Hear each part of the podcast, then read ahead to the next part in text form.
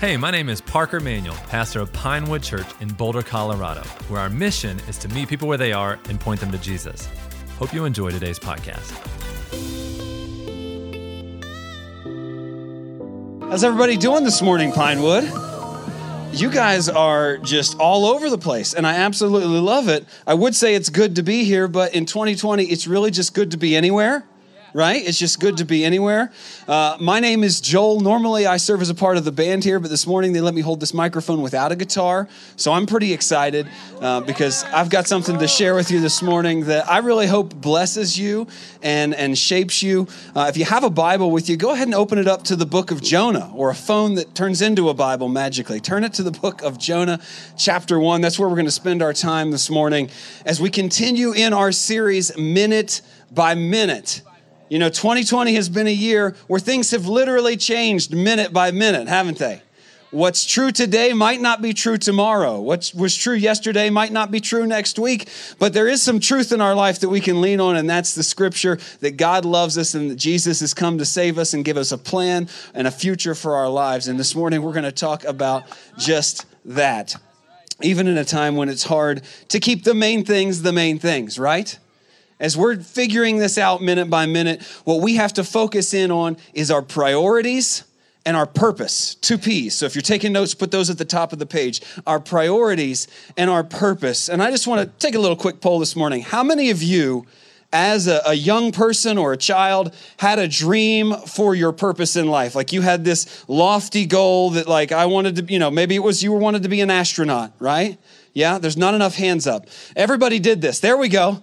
Now, how many of you are living out those childhood dreams as an adult? I hope at least somebody is. This is great. At least we got one person. Okay, we got two. We got two. There's more people doing this, but let me tell you something. I was one of those kids that literally changed their mind and purpose about life every couple years. And it wasn't just like I dabbled in stuff, I was the kid that jumped into the pool, right? I, I, I, was cannonball every time. And I grew up in the 90s of the Chicago Bull 90s, if you've heard of them. And so I grew up in a, a place in rural Ohio, uh, the birthplace of LeBron James. Um, I'll just throw that out there. Not where I lived, but Ohio itself, where basketball was life. And we printed out t shirts that said so. This is not a joke. Okay, this is all we had.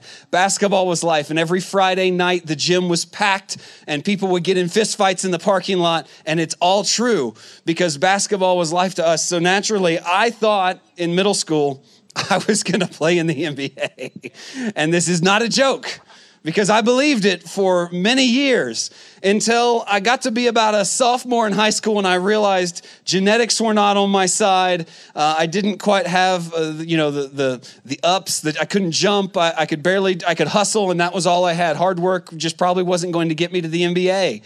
So I decided at, at about 10th grade, I said, that, that dream's past. We need a new dream.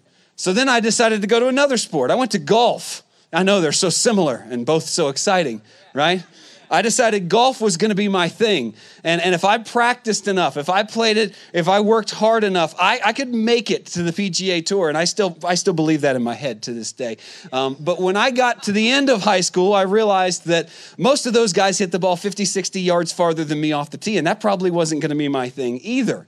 So then I decided to make a, a very practical choice. I decided a touring musician, a rock star, was probably the path that I would go. And I, I, ran in that direction hard. And then I decided I didn't want to be homeless for that dream. And so I left that dream behind too. But in my life, things changed so rapidly uh, as a young person because I was just going for one thing to another. I didn't quite know what I was doing. And you know what the turning point was on each of those dreams? Those purposes were just solid in my life until the moment I realized they were going to be hard to achieve right? Like the NBA was a great dream until I realized that all my disadvantages genetically would lead me to have to work harder than everybody. So, eh, maybe not for me. Golf was going to be great until I realized it was lots of sacrifice and hours and hours of investment on the course. I'd be there first thing in the morning, last thing in the evening. It was hard, right? Being a touring musician was a great idea until I realized I'd have to live in a van with four other stinky guys for a while and live on basically nothing to try to make it happen. It was hard. And when I realized that those things were hard, I abandoned those purposes in my life.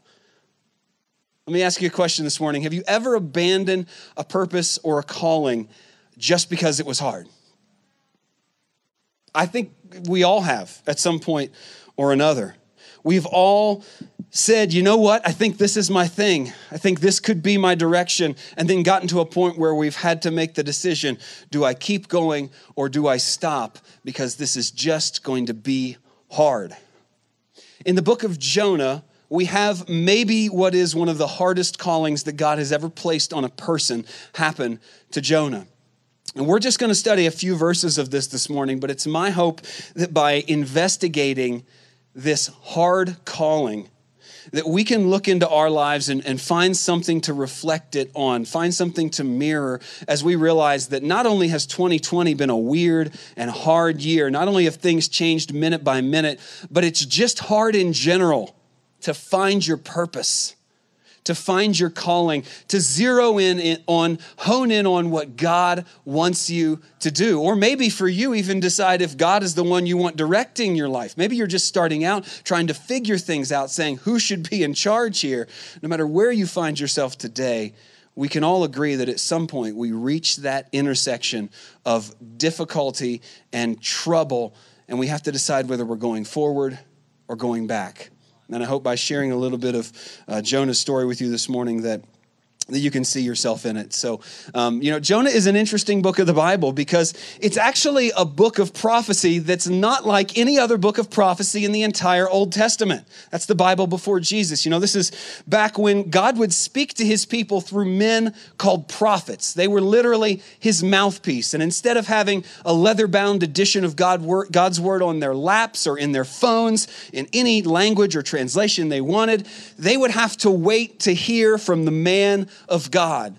And because of that, these prophets were often in an awkward situation because God didn't always have to say sunshine and rainbow poems to his people. He had some harsh things to say at times. He had rebukes for his people. And so prophets were often outcasted, outcast from society. They were often beaten. Some of them were tormented, tortures, and, and a lot of them were killed because what they brought to the people was a difficult word. This is how God would give his direction and guidance and really his love, grace, and mercy to his people through the mouth of the prophet.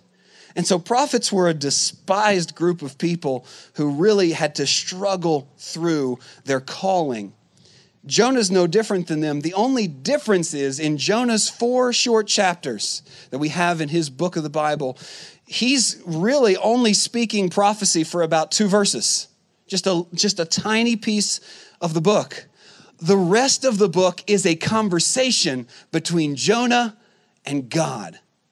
It's what happens in between the lines of most of those stories that we don't get to hear about.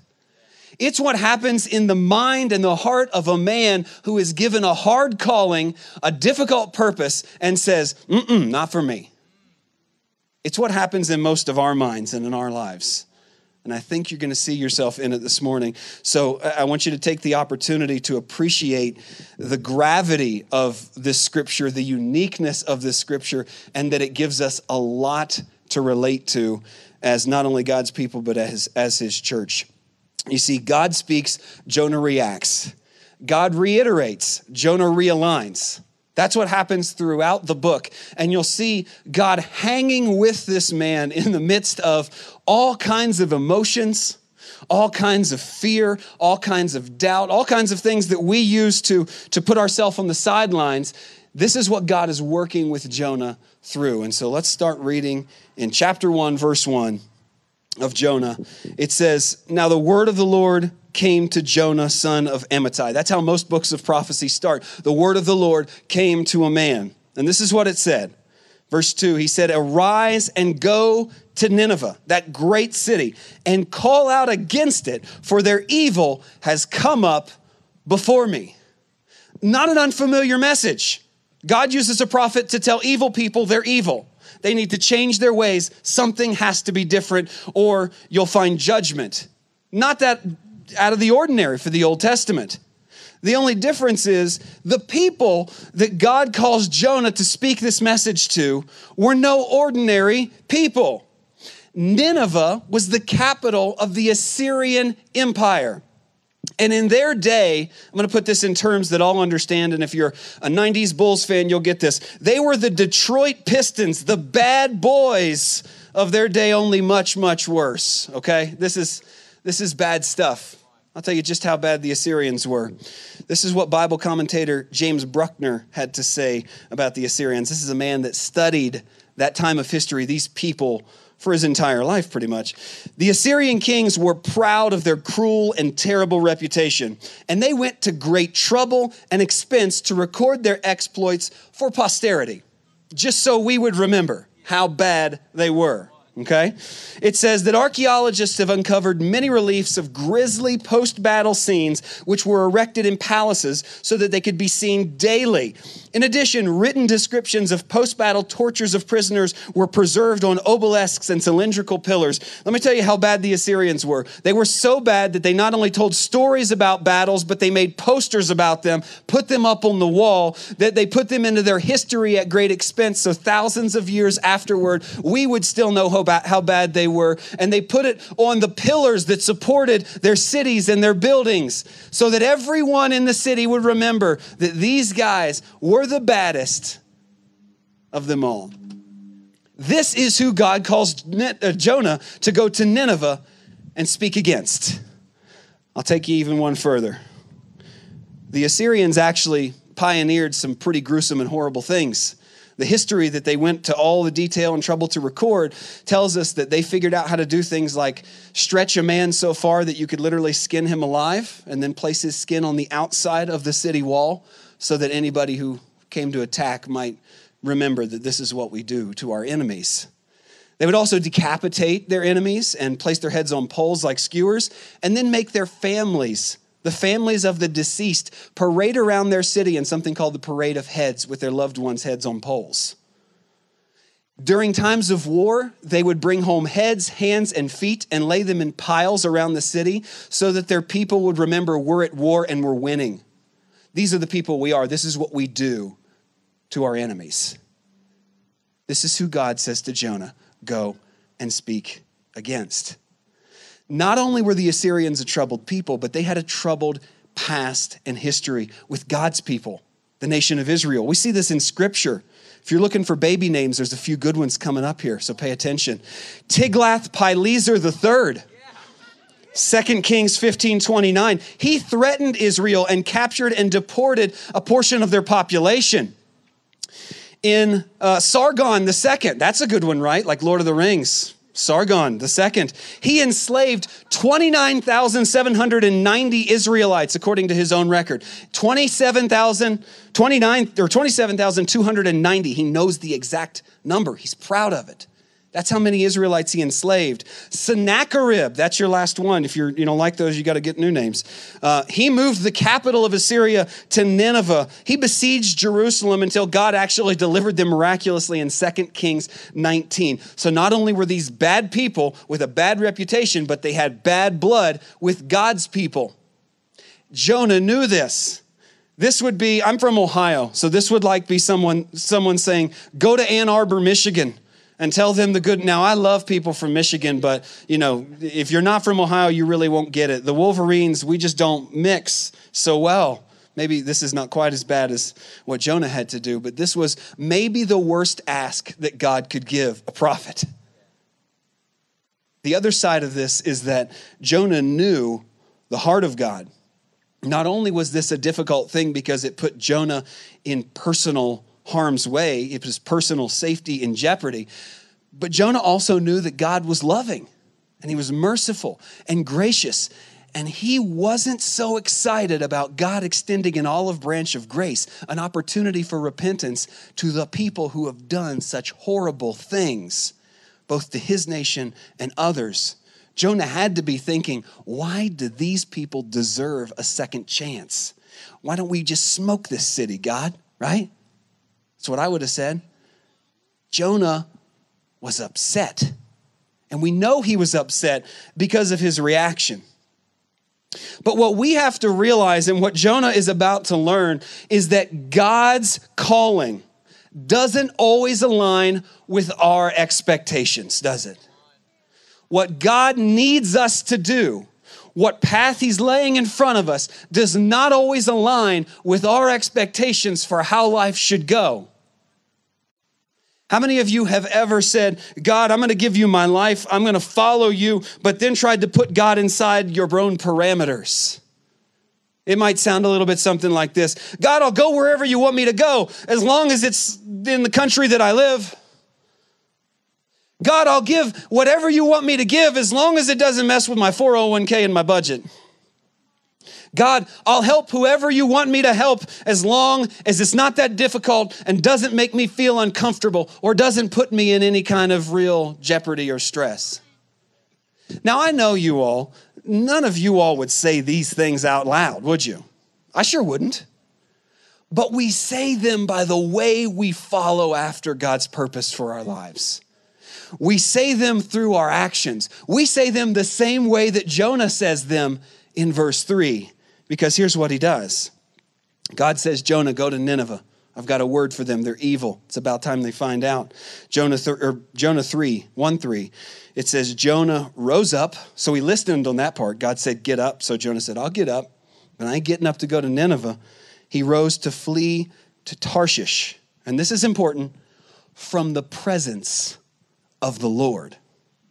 He wasn't just fleeing from the physical location God asked him to go, he was trying to flee from the presence of God, the presence of God's purpose and call on his life. I wish I could show you a map of this part of the country so you could see that Nineveh and Tarshish are in exact opposite directions from Joppa, where Jonah was. The only best way I can describe it is that we're here in Colorado in the middle of the country. This is like me saying, I need you to go to Oregon, and you buy a plane ticket to Orlando. Okay? This is what Jonah did.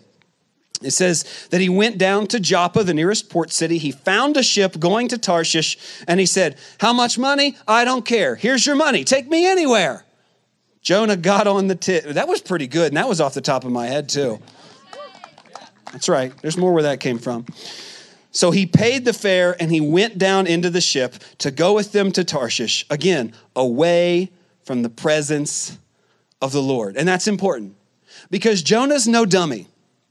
He's a man of God. He knows how this works. And he knows that you can't just flee God by not doing what he asked you to do.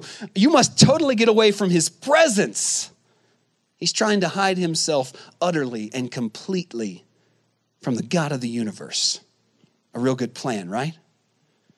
How many of you have done something so habitually and so repetitively that you got a reputation for it? Anybody care to be honest? Yeah? Okay, we're going to take a little poll. We'll see how many of you can be honest and admit these things this morning. How many of you are the people that everybody knows? There's no shame here. Just we're just taking a poll. Everybody knows you're always late. Who is it? Okay, honest people. God loves you the most. Yes. How many of you people are like you're that messy person? And like, you know, people come to get in the car with you and you got three weeks to take out bags on the passenger seat. How many of you are the messy person and everybody knows it? Yeah? Yeah? How many of you now, now this is a hard one to admit. How many of you are kind of like that that that non-adventurous, just a little bit scared? Uh, you know, like your friends say, "Let's go bungee jumping," and you say, "I need new friends." Anybody? That? Yeah. Yep. We all know what it's like, whether we were the kid in seventh grade that had some kind of horrible thing happen to them that now led to a nickname that we carried all the way through college, which is weird because the people at college don't even know the people in high school and you're trying to figure out how they learned that nickname. But either way, we all know what it's like to carry a reputation with us through life because we've become known for something, right? And I believe in the faith community in, in the circle of Christians in the church world, we all look at Jonah and say, this guy, he's a runner. He, if he's known for one thing, he's known for being kind of this like scaredy cat. This, this guy who just couldn't do what God told him to do, who just said, you know what, I'm just gonna run. He was a runner. I feel like we throw that on Jonah so quickly. That's the reputation he has. He's often called the reluctant prophet. But you know what that really does to Jonah? You know what that really puts Jonah? In the category of human. In fact, it puts him in the same category as many of the great patriarchs and giants of the faith we see in the rest of the Bible that we won't even think for a second of as unfaithful or reluctant. People like Abraham, Moses and Jeremiah. Listen to a little bit of their story. If you don't know much about Abraham, know that he is the great patriarch of Scripture. God told him, From your family, your line, your seed, I will bless all nations, meaning that it would be Abraham, Isaac, and Jacob, and then all the way down to King David, and lead to eventually the man in the flesh, Jesus. The great father of the faith. Did you know that God had to tell him that he was going to do this four times, and that every time, except for the last, Abraham snickered, sneered, just wasn't sure. It says in Genesis 12, we're told um, that after God's first call to Abraham, he left Haran, which is where he lived, but he went to Egypt. And then he lied about his wife Sarah being his sister. That's weird, by the way, uh, and jeopardized God's entire promise by almost getting them killed for this.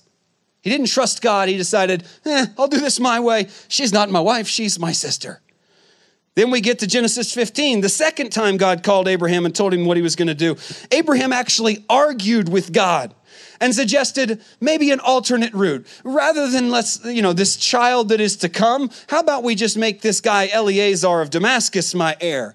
We don't need to wait on the promised son. This would be easier, God. Let's just put a sub in. The third time God called Abraham, he fell down and laughed and pleaded that God bless Ishmael, the son of his concubine, rather than wait for the son that was to come through his wife Sarah, like God had promised. Do you see what's happening here? There's reluctance in Abraham's ability to follow after God's purpose the first time around. How about Moses? We all know Moses looks like Charlton Heston. We see him every Easter on TV. I don't know, they do that anymore? Maybe. They should. That's what I grew up watching, old Charlton Heston. Uh, but Moses, he's famous for leading God's people out of bondage, out of slavery, hundreds of years of oppression in Egypt, right? Surely he's a faithful guy. Well, in Exodus 3, we see that God calls Moses to Egypt to set his people free, but Moses resists all the way to the point of angering God.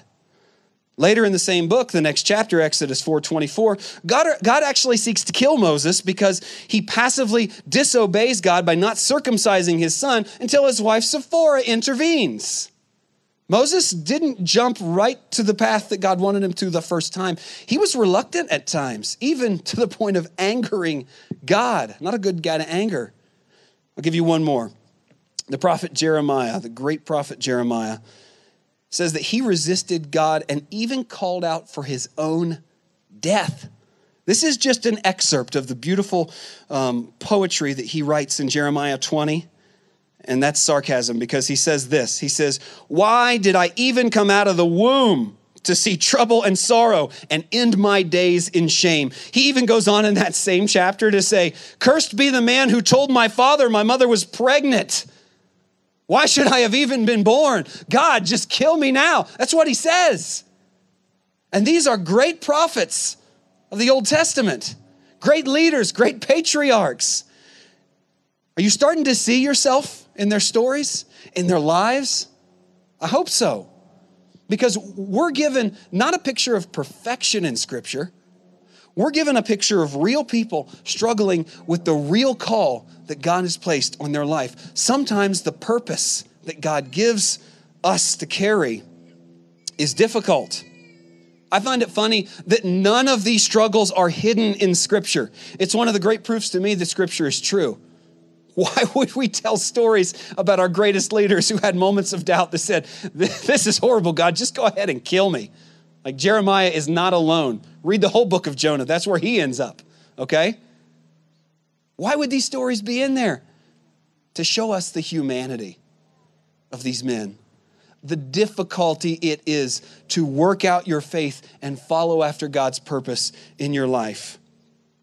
Here's what some of you came here to hear this morning. This is the one thing. So if you're asleep, wake up, nudge somebody. Jonah's reluctance did not disqualify him from his calling. I'll say that again, but with you in there. Your reluctance does not disqualify you from your calling.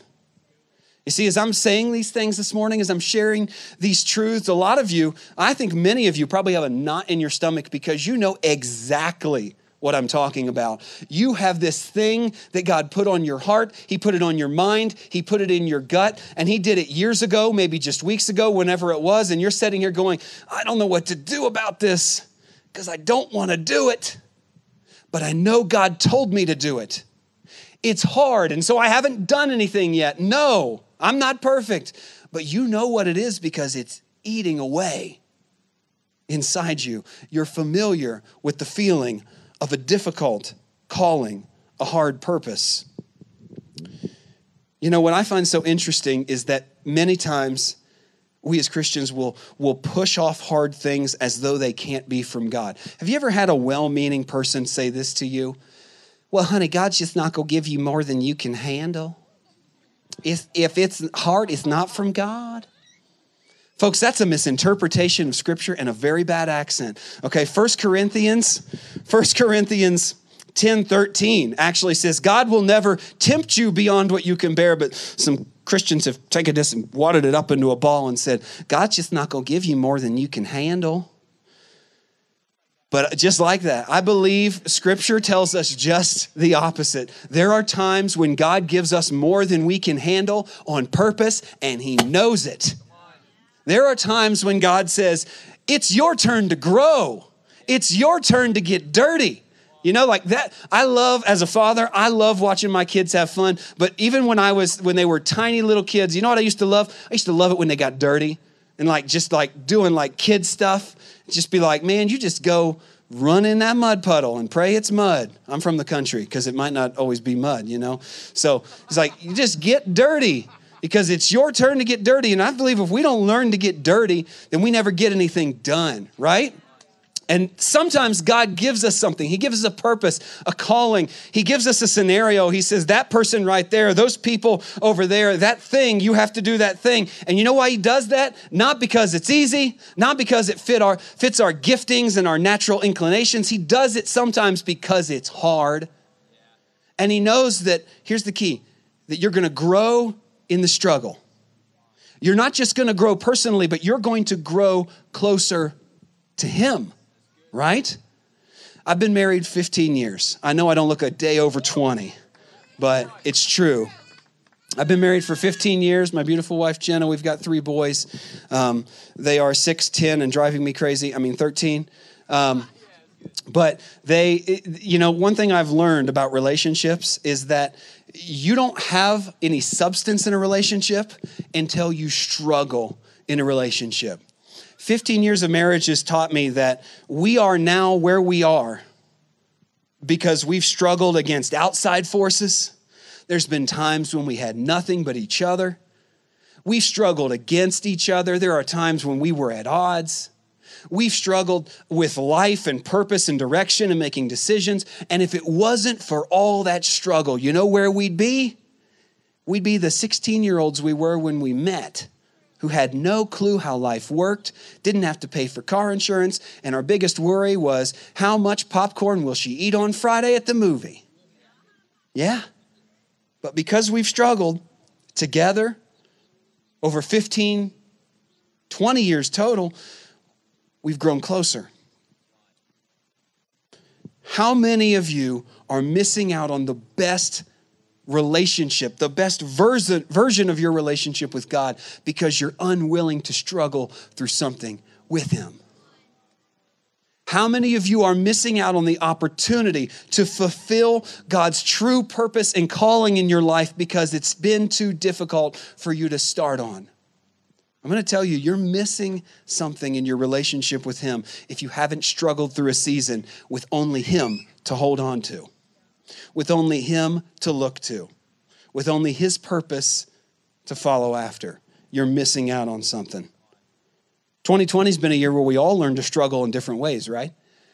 You've seen yourself grow closer to some people, maybe farther away from others. Whether you've struggled with a job, You've struggled with finances. You've maybe struggled with direction in your life. What does this mean? What do I do? How do I change it? But no matter what you've struggled with, you've seen that struggle bonds people together. And what God has asked Jonah to do is much like what he asks many of us to do step out of our comfort zone, follow after a hard calling, and know that on the other side, there's a better relationship, there's a better future, and all of that, none of that reluctance changes your calling. None of it changes what God has for you. You see, here's, here's the thing about Jonah. Yes, God told him to go to Nineveh, and no, he didn't want to. He tried to run away. And you know what happened? Probably the most famous thing about Jonah. That ship crashed, a fish swallowed him up, and for three days he was in the belly of that fish. Then, when he was finally spit up on dry land, you know what the first thing God said was? Not, man, how you doing? He said, time to go to Nineveh. And you know what Jonah said this time? Sure, let's do it. In fact, the Bible says, all it says is that Jonah went to Nineveh. You see, I believe that when the fish spit Jonah out, he hadn't worked through all his issues. He was not perfect now. There wasn't spe- some kind of special fish oil's enzyme inside of that thing that worked it all out and now he was perfect. No, I think he was the same person that went into the fish with a little better perspective, but he still had some fear, I'm sure. He still had some doubt, but you know what he did differently this time around? He took a step forward toward Nineveh. He actually went. Rather than going to Tarshish, this time, as the same person, just with a little different perspective, he went to Nineveh. And do you know what happened in Nineveh? You might expect that they cut off Jonah's head and put it on a pole. It didn't happen. Jonah went into the city and preached a very short sermon that said, You're bad and you need to repent. And you know what they said? Let's fast and ask God for forgiveness. Maybe, maybe we should change. Maybe we are evil, wicked people. They tore their clothes, and their king said, It's time to change. Maybe God's anger will relent. He'll turn from it and he'll save us. I mean, who would have expected such a reaction? Not Jonah. See, if God would have told him the end of the story, he would have gone to Nineveh in the beginning, wouldn't he? If God would have said, Hey, Jonah, I want you to go to Nineveh. I know they're horrible people, but you're going to love this reaction. Like they're going to just weep and turn, and it's going to be like church service. Like Marcus will be playing in the background, and it'll be beautiful, you know? But he didn't tell Jonah the end of the story. What he asked him to do was take this hard calling and take one step forward. One step is all it takes. You see, I think that's our problem with discovering our purpose and calling as life is that many of us believe that it, it's this huge, giant, all encompassing thing, and it can be. But oftentimes, what God calls us to do is not achieve everything all at once and have this big, huge scope of vision that just goes over every mountain. A lot of times, what He asks us to do is just take one step, one foot in front of the other. First things first, Jonah, go to Nineveh. Actually, it's isn't it kind of interesting that in verse one, God actually says in his instructions, arise, like, hey, don't forget to get up, stand up, and then go to Nineveh. He gave it to him very small chunks at a time. And I believe that many of us overcomplicate God's purpose for our life by looking for something that's over the horizon and missing what's right in front of our nose the whole time the next step God is calling us to. That's really all it looks like to be obedient. That's the beautiful thing about God's purpose. Just add obedience and poof, it works. It's an infomercial waiting to be made. Just add obedience. But what God does for Jonah is he gives him time to be reluctant. He gives him time to work some of those things out, and he never changes his calling. Fish, fit, or fish spits him out. Go back to Nineveh. Jonah does it. You see, I think what many of us have done is if we've taken our reluctance and used it as an excuse to disqualify ourselves from God using us, we've taken our fear and our anxiety and our worry and we've used it as a way to disqualify ourselves from something better God has for us, His purpose for us. But the truth is, fear isn't failure if it leads to obedience. Now, that might make not that might make any sense to you. Like you might say, wait a minute, fear doesn't lead to obedience ever. But it can. You can still take a step forward if you're afraid, can't you? You don't have to have all the answers to take the next step forward. You don't have to know how it's going to play out to walk to your Nineveh today. Fear isn't failure if it's leading to obedience. And I think far too often we disqualify ourselves from what God has for us because we say, I'm, I'm just that person with a reputation. Everybody knows me. They, they know I'm not going to step out of my comfort zone. They know I'm not going to go on that trip. They know I'm not going to be the person to give big. They know this about me. And we think, we just convince ourselves that's never going to change. That somehow it changes God's calling or purpose for us. That God goes, oh, I was wrong about that one. They can't do that, can they? The truth is, God's just waiting patiently for you to stop being reluctant, stop pretending you have to have it all together, that all your fears have to be squelched, all your questions have to be answered, and waiting for you to take one step forward. So, church, this morning, I want to ask you what's your one step? What's that one thing you can do today that would get you closer to the purpose and the calling and the direction God wants your life to go in? Maybe you just took that step and you are terrified. Then you need to wrap your arms around the church, around God's people, and say, I don't know what I'm doing, but I'm running in that direction. I don't have it all figured out yet, but I just know I have to go over there because God said that's where He needed me. Maybe you need to ask for the courage or maybe a push from your church family this morning, from a new set of friends this morning, for a nudge to get out there, to take that one step forward. Maybe you need to look inside yourself for the first time and say, maybe it's time that I start seeking God's purpose, seeking God's calling for my life. You know why? Because those who ask, find. Those who knock have the door opened to them. Those that are looking for God's purpose, find it. And opportunities will abound when your eyes are open, when you're actually looking for them, church. And I know, this is no exaggeration, scripture tells us, I know that God has a purpose and a plan for each and every one of our lives.